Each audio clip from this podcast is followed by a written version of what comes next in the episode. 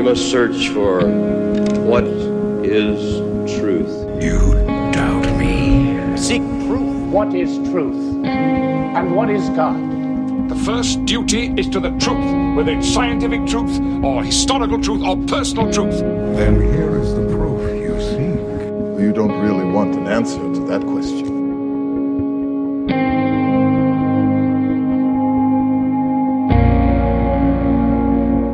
Welcome to the AXPX podcast. Honest conversations about faith, doubt, disbelief, hope, and everything in between. I'm Sean DeRigger. Today we begin a series called Processing Belief Through Music. Now, this is a series I've been trying to gather interviews for for quite a while. I was going to do all of these interviews in one podcast episode. However, everyone I talked to is so gracious with their time. This has turned into three episodes. So, for the next few weeks, I'll be interviewing artists like David Bazan and Derek Webb. There's a couple more surprises I'm hoping to work in there. But today I'm talking to T.W. Walsh. I also would love to hear your stories. If you'd like to participate on the next couple episodes, please call 951 723 5586 and leave me a voicemail. The number is 951 723 5586. I'd like to know how music, whether you create it or you consume it, has helped you process your faith, your doubt, or your disbelief.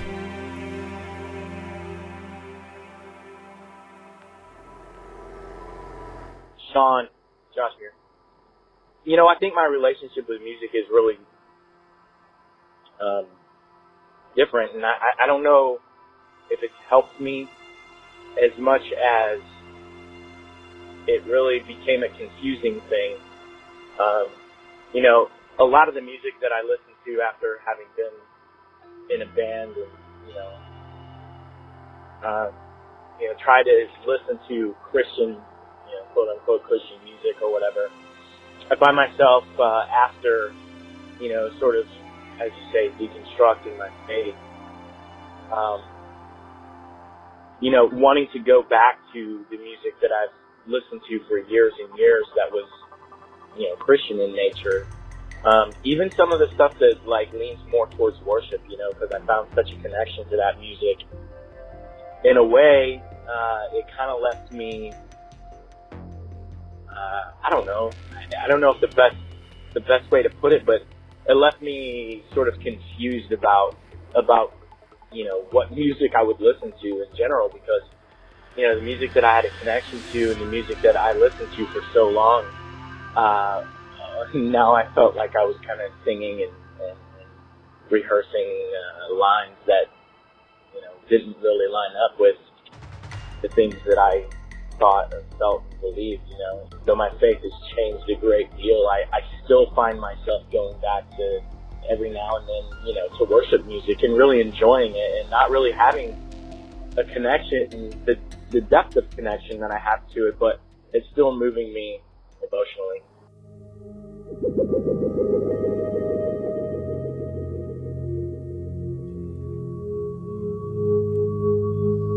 Hey, this is Brian from Seattle. I grew up in a Christian household, you know, evangelical, and most of my music was Christian music and oldies. Um, and although I listened to a lot of Christian music, it wasn't ever something that really spoke to me, and I always felt isolated. The message in that music was always that everything was going to be awesome as long as you believed enough, or prayed enough, or loved God enough. And things weren't always awesome for me. I struggled feeling isolated because of it, and it wasn't until I was in my late teens, just after high school, that my opportunities for um, exposure grew, and I started listening to music that not only was it Christian, but it also had a message where it was okay to be critical. It was okay to question. And one of those artists was Pedro the Lion. Dave Bazan really kind of changed things for me and made me feel like I wasn't alone in feeling those things and I wasn't isolated and that other people felt that way and it was okay to express it. And that was really helpful. Um, that idea that it's okay to ask those questions really changed the way I looked at my faith and um, the journey that I've been on has really changed because of that. And I think allowing that opportunity for exposure is something that I look forward to providing my kids as they grow up and hearing their questions and sharing the fact that I don't have any answers. It's, it's, it's a journey and because music's important to me, having that message in the music um, has been something that's beneficial. In 2007, I fell in love with the soft drugs. T.W. Walsh had come out of a three year stint with Pedro the Lion and started his own band, and his music had a cool, laid back vibe. Very different than the melancholy of Pedro the Lion. I was hooked ever since. Around 2008, I was able to interview him for an old podcast of mine. Now, because of his collaboration with Bazan, I figured he was the most famous person I had ever interviewed. Since then, I've followed his music career with enthusiasm. Every new T.W. Walsh album was embraced with open arms. He's remastered the entire Pedro the Lion discography exclusively for vinyl and digital re release, and he's always up for a good side project. Be on the lookout for Low Tom. Trust me. So, as we begin this series, Processing Belief Through Music, I'm very excited to have T.W. Walsh kick this off with me today. His album Terrible Freedom is out right now, so grab it. It's a damn good album. Your voice was soaked in desperation. My voice was wet with juice and gin. Compared to this this one with your last album, how did you approach this one as far as uh, musically like recording? I, I know because you were Yeah. involved with uh, with headphones with David Bazan, so you had a lot of electronic elements in there. He's bringing a lot more electronic elements into his albums, and you've always had a kind of a blend of both. Yeah, even before that, on my first record, um, which came out in 1999, like, um, which is almost 20 years ago now, but um, you know, it had it, that record had drum machines on it, and it had keyboards. I don't think I had access to any actual synthesizers back then, but again, that's that, that's just like a logistical thing. Now, you know, in in order to kind of um, get access to that kind of technology back then, you actually had to buy hardware. You had to buy a hardware synthesizer. You had to know how to um, work with synthesis, and um, it was just really, you know, the people who had synthesizers in the '90s were, you know, they were kind of more like engineers than anything else, um, and so I just didn't have access to that stuff. Uh, you know, you could buy a you could buy a drum machine for a couple hundred bucks, so that and um, you know, as a drummer, it was easy to program. So over time, you know, I've just used whatever was at my disposal to try to arrange songs, and um, over time, computers um, kind of took over the recording process, and then software synthesizers, and you know, over time, also like I, you know, you just have more resources. I was able to buy different hardware and um, just experiment. So, you know, ultimately what I'm doing is just trying to use whatever's available to make cool sounding records. Yeah, no, it was funny. I was actually thinking like "Songs of Pain and Leisure" is your last album, but then I completely uh, forgot. I was like, last year you had an album, "Fruitless Research," so two years in a row you're uh, putting out records. Yeah, I mean, in the past, you know, it's taken me. It took like uh, at least five years or something to really do each of the last two records. Um, you know, it was probably three to five years between the soft drugs and pain and leisure. Yeah, just a more like three, and then it was five years between that and fruitless research and this last one. Uh, the one that I'm putting out now, it's just like a basically a year after fruitless research came out. So it's a lot. It happened a lot faster than than the last couple.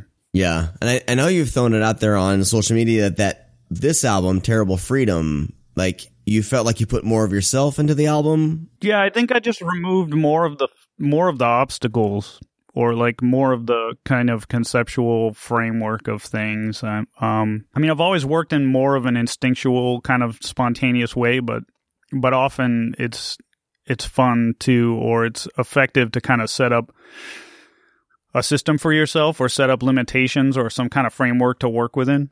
and so then you try you you know you say okay on this record I want to emphasize like real drums and like bass guitar and then you know guitar electric guitar will just kind of sit on top and not be a main rhythm rhythmic element and that's kind of what I did on Pain and Leisure. Was kind of more of a drum and bass record. It was like real drums and bass were the were the main instruments and and um everything else was kind of bare and you know kind of peppered on top. And then with um fruitless research the idea was that i would kind of make these demos and take the song as far as i could and then send it to yuki and he would kind of finish it and that was kind of the framework with this record i just decided to kind of just just make stuff and just do it when i had time and when i was inspired and use the tools at my disposal. And um i got really far with that. Ultimately there were a couple songs. There were like two songs that had real drums on it on them and um, had like uh you know elect rhythm guitar and stuff. And those felt so anachronistic with the other eight songs on the record that I um decided to retrack those in the same style but for the most part you know it was kind of just a natural process of doing whatever I wanted and kind of this um aesthetic kind of emerged of these um, classic drum machine sounds and um, synthesizers, and then Mhm. kind of um, lead guitar, you know, on top of it. Um, and and it kind of came together naturally. I mean, you've always been able to work a little bit at your own pace and, and really collect these songs and and you don't uh, you don't tour. You just put out the records, right? Yeah, you know, like uh, there was a period of time where I was a, a professional musician for a few years, and that's when I was playing with Dave and Pedro the Lion, and we did a lot of touring. And at that time, I kind of, not, I didn't set aside my own songwriting, but I definitely, you know, made a conscious decision to focus on, you know, helping Dave realize his vision. And at the same time, that was also the way that I was making a living. So that made sense to focus on that. And we did a lot of touring during those days. On different tours, I, I played drums, bass, guitar, keyboards, percussion. And um, I wrote a little during that time, and some of the material was used for our projects. Ultimately, like the Dave's writing kind of slowed down a lot, and that's when I started doing more of the soft drug stuff when I was still living out in Washington. Um, but um, during the Pedro the Lion days, it didn't make sense for us to tour. Like Dave was pretty much involved in everything I was doing, whether when it wasn't Pedro the Lion, but it didn't really make sense for us to tour on my stuff because you know it'd be kind of starting from scratch, like economically. Um, Mm. with that, I had two kids at the time. Dave was fixing to start having kids, so um, you know, Dave's audience has always been way bigger than mine, and so at that time, it, it made sense to focus on that. When Pedro the Lion ended, um, I kind of didn't really have an infrastructure for you know having a having a band, having my own musical career. You know, like I had um, up before Pedro the Lion, like I hadn't had a lot of success with my solo stuff. After Pedro the Lion, you know, I had a lot of personal responsibilities, financial responsibilities, and there was really no way that I could support a family on on like uh, on my songwriting. So, you know, I I went back to work full time, and um, so that's what kind of keeps me from touring. And then pl- I Mhm. don't play out locally that much because it takes a lot of time and resources to build up a band and rehearse a band and have everyone learn the arrangements, and then to play, you know, once once a month or once every couple months. Um, there's a lot there's a lot that goes into it, and I was I I did that on and off over the last ten years, but it actually takes a lot of um, energy and time away from um, writing and recording and arranging music, which is the real creative work. And that's if I have to do one or the other, if I have to, you know, play one show a month to 40 to 100 people or something, um, playing songs I've already written, or I get, I can just make stuff up in my basement on the weekends when I want to. Um, that, that, that's more compelling and it, and it kind of you know scratches my creative itch more. Um, I'd love Yeah. to do. I'd love to tour. I, I actually really do like touring, and um, traveling and you know playing music with my buddies. It's just um, you know the the music industry, the indie music industry, has never really um, given me the indicators that like it would kind of um, ha- have a return on that investment. You know that risk taking of like quitting my job or taking a three month Right. leave of absence or something, and no opportunities to open for a you know a big touring act, um, like a lab- major label act or even you know whatever a smaller band Yeah. that not, none of that has ever materialized either. So there was there's never been an opportunity for me to build an audience really in a live music format. Um, even though that would that would have been fun because I loved touring when I was in Pedro the Lion and I saw it as a as a you know a, you know kind of an enjoyable lifestyle that I would hopefully be able to perpetuate into old age. But um, it, you know, it just didn't turn out that way. I toured a little bit with uh, a few Christian bands, and but I was like more of a stage manager. But that was that was a lot of fun to do when I was single and had no responsibilities. And as soon as I met my wife, I was like done with the road. Like almost immediately, I was kind of like, ah, I'm going to kind of hang out with this pretty girl instead Yeah, of being yeah. gone. And then, of course, we got married, started a family, and and you know, the whole real world, real life stuff started. But um, not not saying that touring musicians is not a real life. It's it's a harder life. It's a harder path. You know, a lot a lot of my friends who still tour and do that. It's you know, uh, some of them have put a strain on their marriage and their relationships. Some of them they've worked it out. But yeah, it's definitely a harder road to follow if you're in in that lifestyle. Yeah, I mean it's it's hard, but um, I mean everything in life is hard, and you have to just right? Yeah. you have to kind of um take care with your relationships and um you know and Yeah. balance relationships with career. Like I know a lot of professional musicians who are you know able to make a good living touring, whatever it is, a hundred hundred days a year, and they're comfortable. They're on buses. They get showers. That you know, like traveling in a grimy van with six dudes. until I'm 75, I probably would not have hung on for that. But as far as like um, you know, touring, um, theaters, you know, in a in a bus, um, for until I was 60, I could, probably could have handled that, you know. Yeah. Yeah. And you do you just do it you just you just manage your career in a way that it makes it that it makes it work, but it requires a lot of luck along the way too. Yeah. When you were doing the stuff with uh, for Pedro the Lion, you kind of got roped into because at the time they were very much in the Christian circles, and I know that the Pedro the Lion stuff, especially from Achilles' heel on, was kind of testing the waters with that audience. Did you see from your vantage point like the the the Christian fan base? Uh, did you were you involved with that at all? Like, did you even think about it? What was at that time like? I guess what was your personal faith in relation to what you guys were doing? Did it matter? That's an interesting question. And actually, this came up like Dave came through um, town and played a show, and somebody was asking me about that time and like what my relationship to all that stuff was. And to be honest, um, I was kind of playing in the band before I even knew there was a Jesus angle to it, which I know is probably hard to believe, but um, the way I came to Pedro the Lion was I read a review of um, one of the records, and it was in Tape Op magazine. It's a magazine about like you know music recording, but from kind of an indie perspective. Great magazine. This would have been around '98 or something.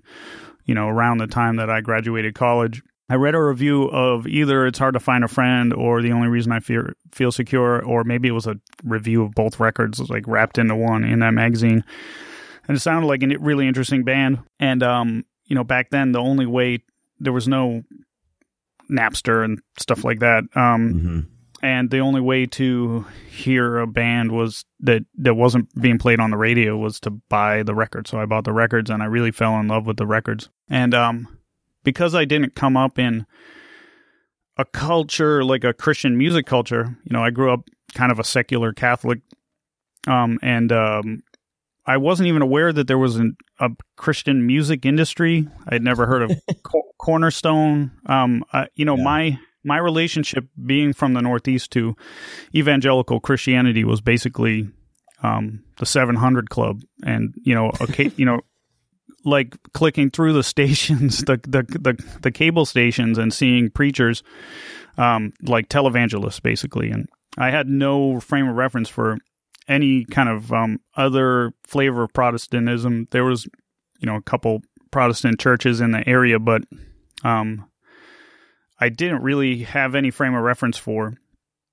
for that. Um, most of the people I knew were were Italian and Irish Catholics, or or um, they were Jewish, and so when I was listening to Pedro the Lion, I, I was listening through it through kind of um just a secular Yankee lens, and it just sounded like music to me. And then maybe any of the references that Dave was making um, in the context of his relationship with God or his faith, you know, probably sounded to me like, um, you know, romantic love songs or, you know, um, lyrics about romantic love. And so, um, because I was so ignorant of the whole thing, I had gotten involved with Made in Mexico Records because I fell in love with these records and I had been playing basically be, been playing drums in bands, and I was a good drummer, and you know my the bands I was in, I was really invested in. Um, but on the side, um, I had also started recording my own songs. You know, at some point, you know, I had a bunch of friends who really loved the songs I was writing and weren't that into some of the the bands I was in, and they encouraged me to like try to do something with the songs I had written. So I reached out to Made in Mexico Records because that was the label that Pedro the Lion was on. This this band that I had like kind of fallen in love with, and they seemed like a really small label, and they had a contact email address on their website, and so I reached out to James at Made in Mexico Records, and we kind of like formed a friendship after I sent him a CDR of of songs I had written, and over the I don't know how long it was, but it was probably like ten months or something. Um, we kind of had this correspondence in email and ultimately he was like, you know, I, w- I want to put out your record. Let's do a record. And you know, I went out to Seattle with my wife, and we we met James, and that's um, where I I had met Dave before because um, he had Pedro the Lion came through town in Boston, and James that made in Mexico, um, you know, kind of wanted Dave and Josh from the band, who actually had been at Northeastern University at the same time I, I had been, Josh Golden, who was playing bass in the band at the time, but we didn't know each other. James asked Dave and Josh to kind of check me out and make sure I wasn't a, a lunatic or whatever. And so that I met Dave and Josh, and you know we got along. And then um, you know they gave me the thumbs up, and I went out, met James, and then he he ended up putting out my record. And then um, I was working as a software engineer at that time, and my record was to come out. I was getting married right at that time.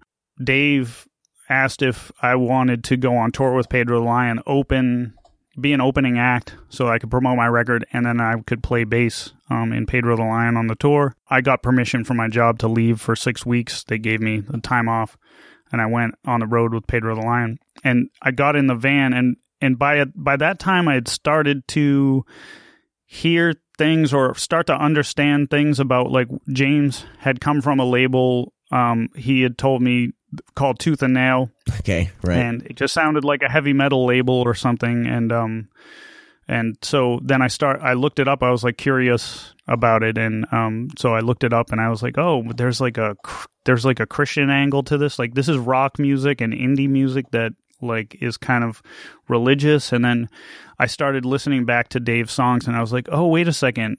Like maybe he's not singing to a girl in this song." and um, I started to kind of put it together and I asked James about it and I was like, "Is there a Jesus thing to this?" All this stuff and he's like well not with my label but we all come from this kind of scene and this culture of of christian music and he kind of explained it to me it's wild the whole Christian music industry. Yeah, like I mean, just the description of it sounded funny to me in that like there were these stores that only sold like Christian records and and Christian books and I had never seen like the closest thing I had seen was a Christian science bookstore which is kind of on a right. different different um uh plane um but so I started hearing all this stuff, and then I was like, you know, you know, I've met Dave, and I, we've hung out, and we've even played music together a little bit. You know, we did when I was in Seattle, but like, I really don't know what I'm getting myself into. Like, I really don't know. Like everything I've seen of this culture, like on TV or whatever, like kind of makes me uncomfortable. So we had been driving for maybe a day and I didn't bring anything up. It was me and Dave and, and Trey Manning and um, Adam Voith. Trey and Adam um, both work as booking agents at Billions Corporation. Um, we are getting lunch in an Arby's or something, and I remember sitting there at lunch and and like just saying to them, you know, like we can we talk about something real quick because um, I knew that they were aware that I did not come from this culture, this background at all. We had never talked about it at all. Like, what is this all about? And maybe they had started having conversations about like bad Christian music that they used to like or whatever. So we we just sat down and talked about it and said like, I asked them. I said, you know, I don't come from this background and I I don't know anything about it. So I just want to make sure that everything's cool. Like, you guys seem great to me. Like, I I consider you my close friends already, but I just want to make sure that like everything's on the up and up and you know, is this a cool situation for everybody? And everybody's like, yeah, man, everything's great. And don't worry about it. Like, you know, we have complicated relationships with all these different aspects of that industry that we came from and the background and the church. Like, we have, might have our own kind of ideas about where our faith is at right now, but we're all just dudes playing in a band and enjoying ourselves. And so from that point forward, like, I felt, I felt comfortable. But as time went on, you know, and I had never really been in the south, in the deep south or the Midwest or or these places where there were kind of cultural things that were very different than what I grew up with in the in the Northeast. So over time, I got exposed to a lot of you know people um, who were upset with Dave for the way he spoke or you know some of the content of his of his songs. And um, to me, on one level, it seemed comical that somebody could have such a um, violent reaction to somebody saying the word fuck. But because I loved and respected the guys I was with, and I knew that they had a, an intimate relationship with this culture and this this was part of their identity, that I tried to um, keep an open mind and, and be respectful of them, mm-hmm. you know, my my my buddies, and tried to kind of um, figure out a way to navigate through it. And so I saw a lot of weird stuff. Like we played at Purple Door Festival one time, and our opening act was a guy talking about abortion for 30 minutes. Oh. You know, a lot of strange stuff happened. So you just kind of laid low um, with all that and didn't really get roped in specifically, which is good. You kind of uh, just kind of went on the outskirts of all that. And um, did you explore any any faith yourself, or did you just were you just focus on the music and, and everything and kind of keeping that all to yourself? Well, like I said, I, I mean, I grew up Catholic, but it was kind of a really casual thing, or it was. Yeah. With Catholicism, there's an emphasis on ritual, and um, there are these sacraments that you progress through, and there is a religious education. It's like you know the equivalent of Sunday school. Mm-hmm. Um, so I went through the motions with all that stuff, and when I was young, I, I did have an idea of God, and I identified with with the you know the acceptance, the the unconditional love, all the safety, all of that, um, the forgiveness. I identified with all of that, but I did not have kind of a spiritual upbringing. So we went through the motions with, um, you know, when I was young, my mom taking us to church. My dad had had gone to Catholic school, and he didn't really like to talk about, you know, his his faith or his lack of faith. It just was like a kind of a non. It wasn't a top of topic of discussion with him, and he did not go mm-hmm. to church. My mom brought us to church, um, and kind of ushered us through all of the, um, the sacraments. You know, as you go through, um, until you get confirmed when you're 16. You know, at a certain point, my mom just stopped taking us, and it was like up. You know, as I reached um adolescence or whatever, it was kind of up to me to to figure it out. And when I went to get confirmed, I actually talked to my mom. I said, you know, like I'm not really sure how I feel about all this stuff, and you know, I've always been somebody who takes um, honesty really seriously, honesty with myself and with you know mm-hmm. my family and others. So it didn't feel like the right thing to do for me to get confirmed, but you know, my mom convinced me to go through with it um, because you know, everyone he- around here is Catholic, and she knew that I would probably right. fall in love with a Catholic girl who wanted to get married in the church. And if you're not confirmed, you literally can't get married in a in a Catholic yeah. church. So, um, I went ahead and did it. Um, and so, but from there, you know, I was interested in music and punk rock, and I had a lot of things going on, and it, you know, because I hadn't like spirituality hadn't been really fostered in me in a meaningful way. I didn't really, it didn't really stick. When I met Dave and um, Trey and Adam, and like, um, they talked about, you know, they talked about mostly their history within the church and stuff, and so, uh, but also there was the, there were kind of theological discussions and, and stuff like that. So at a certain point, I started to get kind of interested, re-interested in it in the context of like, um, the the actual theology aspect mm-hmm. and the mm-hmm. philosophy of it. I read some like C.S. Lewis and stuff like that.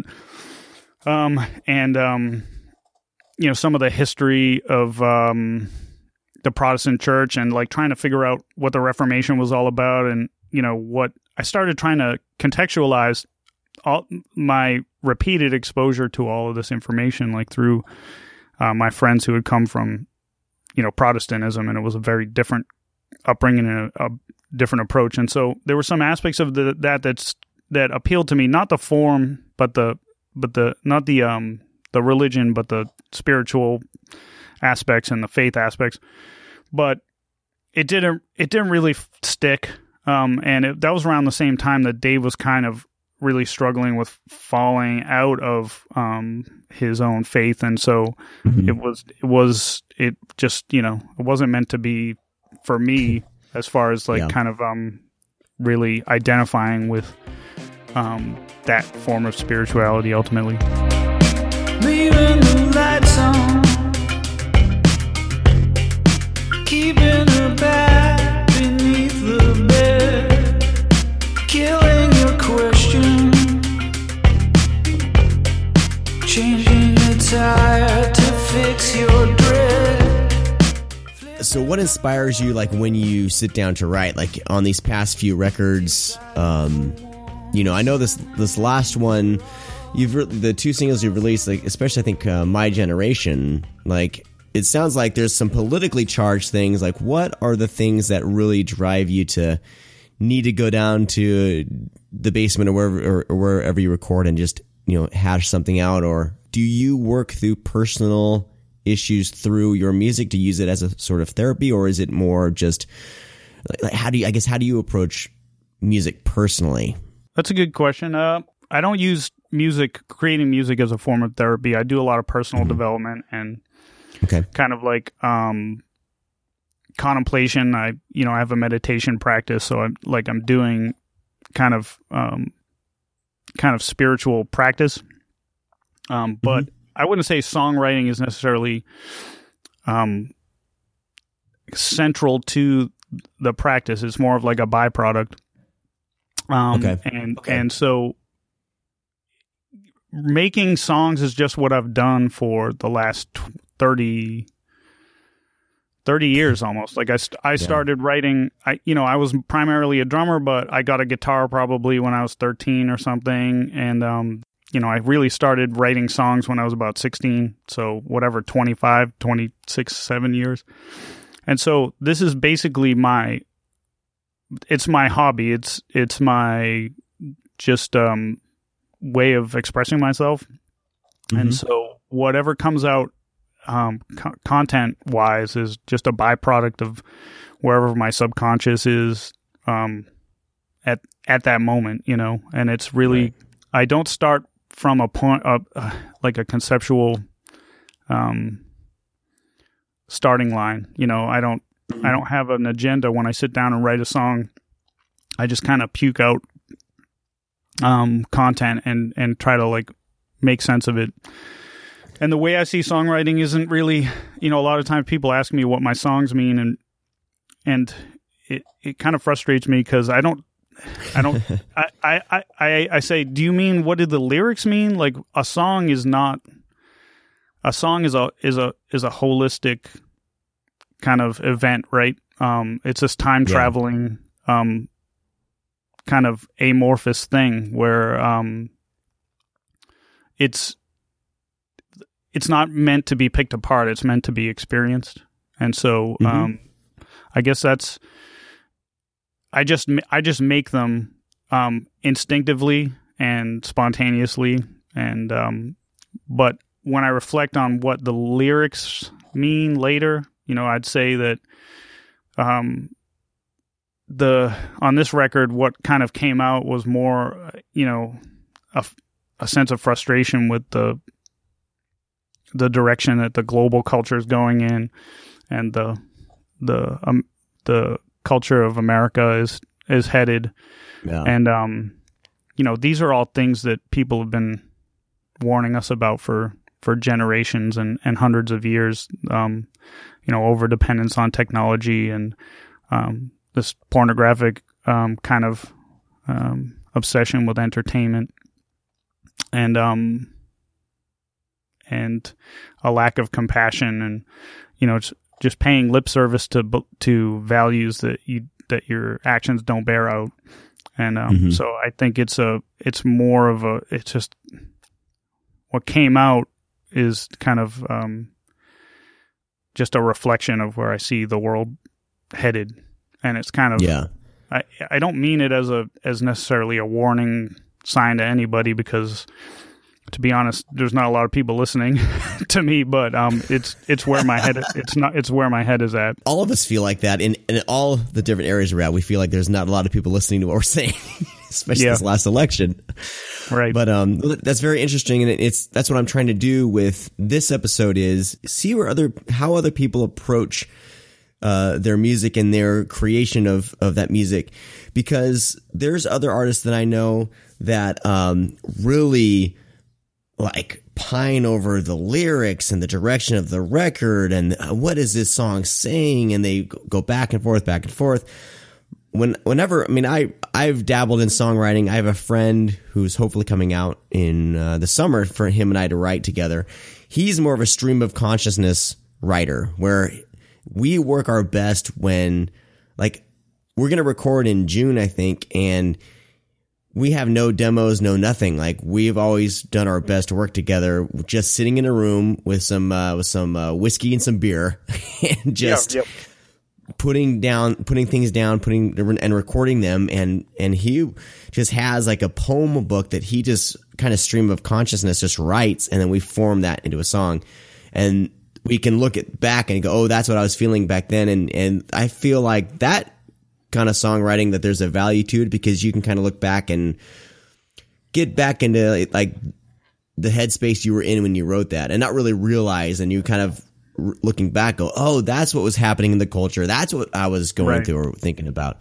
And it's i that that form of songwriting is very interesting and very valuable. Um, I think I've always been that way in that um, I it's almost like a trance like state, you know, the create the creative state for me, and um, I think that when I met Dave, um, I was so blown away by his ability to work from concept um down, right? So like right he started um you know w- when i met him he was working on um winners never quit he was working on that record and he was you know we'd send we had to spend a lot of time driving so he was telling me about the st- the the the you know this morality tale and the the um the concept behind every song and he always sequences records in a in a in a um lyrical kind of um narrative so uh, he takes the lyric. Well, I don't know if he still does this, to be honest, but he would take the lyric.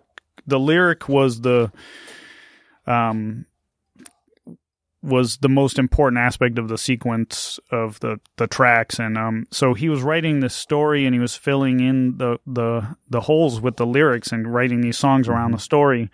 And I was so blown away by that. I, like it seemed like another a level you know, and a and a style of songwriting I really aspired to. And I actually lost a few years there of of songwriting, but trying to kind of bring that um approach into my own work, and um, it Mhm. just failed miserably. so ultimately, I returned to like just kind of um writing in the stream of consciousness kind of subconscious way and then applying the craft aspects um to maybe more of the music where I would you know work on chord substitutions and like do kind of you know work on syncopated rhythms and stuff but lyrically especially just like still just kind of working in this kind of um free poetry kind of way yeah and then ultimately, I, I th- that's one of the one of the things I feel good about was that I, I think Dave writes from a more subconscious place now, and I think his work is really rich because of it. And um, you know, I like to think that maybe in the way that's a little bit, uh, like a lot of what he did rubbed off on me, maybe just a teeny bit of what I did rubbed off on on him. I think most artists would say, especially if they're spending a lot of time with each other, you do influence each other in, in some ways, and maybe even more subconsciously. Who knows? But um, I'm definitely when I'm around more artistic people, I feel like I get more creative and I kind of draw from that. So sure. Um, yeah, and you start to think, well, it's a it's around, and then you start to think like, I wonder what I could do. I've never really thought about working in this medium before, and like, yeah, trying to bring something yeah. to it. You've kind of operated in, you know, not in the general touring mode or anything. Um, and I know in the past, I when I had you on like years ago, um, when I was first jumping into podcasting, we I think digital music sales and everything were just were going, and there was kind of this big unknown about you know uh, piracy and, and everything. Well, now we're in a model with this kind of subscription model, like uh, the iTunes Music and Spotify. Then there's also you know digital album sales and now in vinyl sales. Like, is it becoming more sustainable to your knowledge to musicians, or is it still uh, is this still the same struggle it's always been with trying to you put all this blood and sweat you know into these albums you're putting yourself all out there into this music and then is there a return is you know yep like what would the like a young musician you know if you wanted to pursue music like do you still see it sustainable well there are a lot of people like a lot of the most of the people who kind of have a successful career now i wouldn't I, I would say they're interested in music but that's not central to what they do, right? I mean, yeah, a lot of people right. who make money on music, they're, I don't know, they're doing like ukulele covers of, of pop songs on YouTube or, um, you know, like it's, it's, it's technically music, mm-hmm. like technically speaking, but, um, it's, it's not what I, when I think of music, it's, it, it's, um, it's it's not the same thing. And so, yeah, um, I I think that there's a lot of potential for for doing cool shit with um, what's going on in the world today. I I love YouTube. I think it's an amazing um, kind of um, a, a platform for expression and for learning. I mean, like YouTube is an incredible education tool, and I think that Yeah. that's like um, you know really amazing. Um, I think that um, for for young for young creative people, I think that the the thing that um, video as a as a medium has going for it is that it engages your more senses, right? So you have to actually basically pay give give a video or a film your your full attention. You can't really do anything else while you're watching a, a video, Mhm. right? Um, so I think video is the most promising medium moving forward, where you're you're engaging all of the person's senses. You have their entire attention. Um, as far as making money, um, that's how people make money: product placements, um, advertisements, and um, and um, sponsorships in video. yeah, Um, I think that like people like Casey Neistat, who's making a really good living um, as a you know somebody who's creating content. That's what he does. He he like forms alliances with large corporations who want to trade on his um, um, audience, um, and so you. I think that you would have to have like a kind of a, a, a fundamentally different worldview from the one that I grew up with, which is like, you know, I create something using my heart and soul, and it connects with you as a listener, and you find it valuable um, to the point where you um, want to share some of your resources with me, um, Mhm. a direct connection with people. Those direct connections are still happening, but they're being like financially subsidized by large corporations who want to um, kind of exploit that relationship that you have with the audience. Um, so I don't really know what I would give, what advice I would give to someone who's who's young. I mean, um, I'd always say like if if your heart's into it, just just pursue the hell out of it. You know, whether or not it's going to make money, we can figure that out later. But I agree with you as far as like be, being an artist. for me, I'll, I, like what my life looks like is that you know I I leave for work at 7 a.m. and I get home at 6 p.m. I'm gone, so I'm gone 11 hours. I have three children of my own. I have another child um, living with us as a foreign exchange student, my cousin, um, who's from Scandinavia. Oh, okay. And um, I have a mastering business on the side where I master 100 records a, a, a year, 100 projects a year. And so for me, I I simply don't have time to do the creative work that I would want to do, and because I'm prioritizing my life in a way that I feel like is, you know, ethical, and I love my family, and I want to, you know, experience the world um, with with my family, and so because of the the economics of, but at the same time, I have an irrepressible compulsion um, to create music, Mm-hmm. and um, but I always I have to constantly reevaluate, you know, how I'm going to go about doing that, and um, and I have to cut a lot of corners and create um subpar work because I'm only able to make make this music an hour at a time, 45 minutes at a time. um and and so you know, I'm I'm I'm basically happy with the the r- last couple records I've made. But if I had any resources and any time um, to to make those records, they would be infinitely better. And so I'm doing compromised work because I don't have the time or the resources to do that, and and that is a direct side effect of the way that the industry works.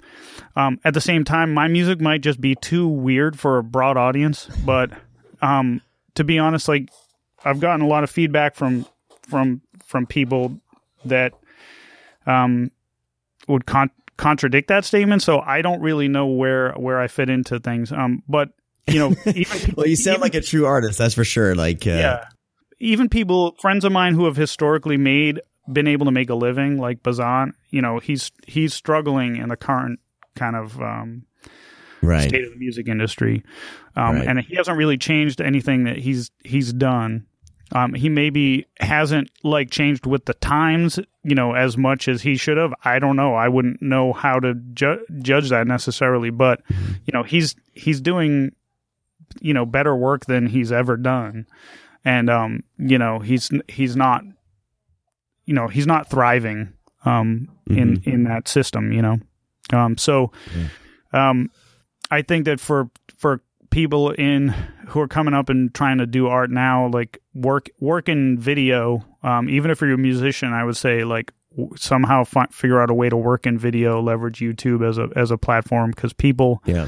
are more engaged in that. Um, music is just a commodity now. It's something that again, it's like the the the technology companies like Apple, the hardware companies, are benefiting from people's love of music.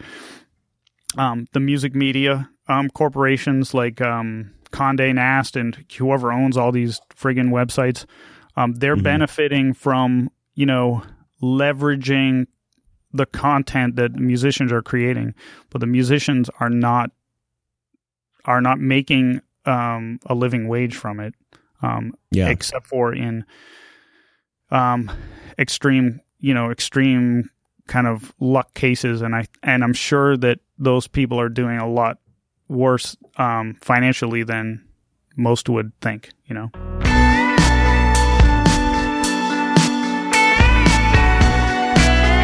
Terrible Freedom, it's a great album, man. I I really love it. I've I've loved all the the albums you've released, and this is just another great album from T.W. Walsh. Cool. Thank you so much for for chatting with me. This went longer than I anticipated, but uh, but I, I really appreciate you taking the time. Yeah, my pleasure. Well, until next time, sir. Okay, take it easy, man.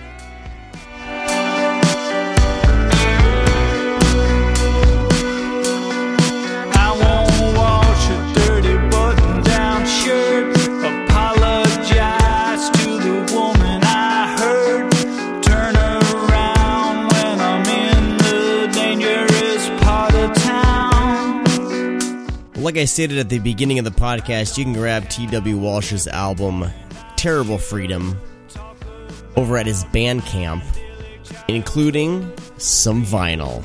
It is twwalsh.bandcamp.com. So check that out there. You can also grab all of his other albums. Find out more of what T.W. Walsh does over at his website, twwalsh.com. So, the next couple weeks, I'll have more interviews following this series, Processing Belief Through Music. Hope you guys dug this one. Some more great interviews coming up for you within the next few weeks. I'm also going to be starting a bonus podcast for all of you who've signed up with Patreon and become a patron saint. Go to patreon.com slash the AXPX. It's only a dollar a month, but I'm going to be starting a little bonus podcast called the AXPX Diaries. And I'm hoping this will be a short weekly little podcast, and it's basically uh, shit going on in my head. I'm spitting out to podcast form for all of you. Should be fun.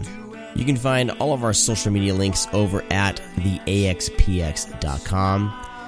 Music for this episode by, of course, T.W. Walsh, also Slow Dancing Society, and the Candle Park Stars. Find all of the music over at theaxpx.com slash music. Thank you so much for listening. I'll talk to you next time.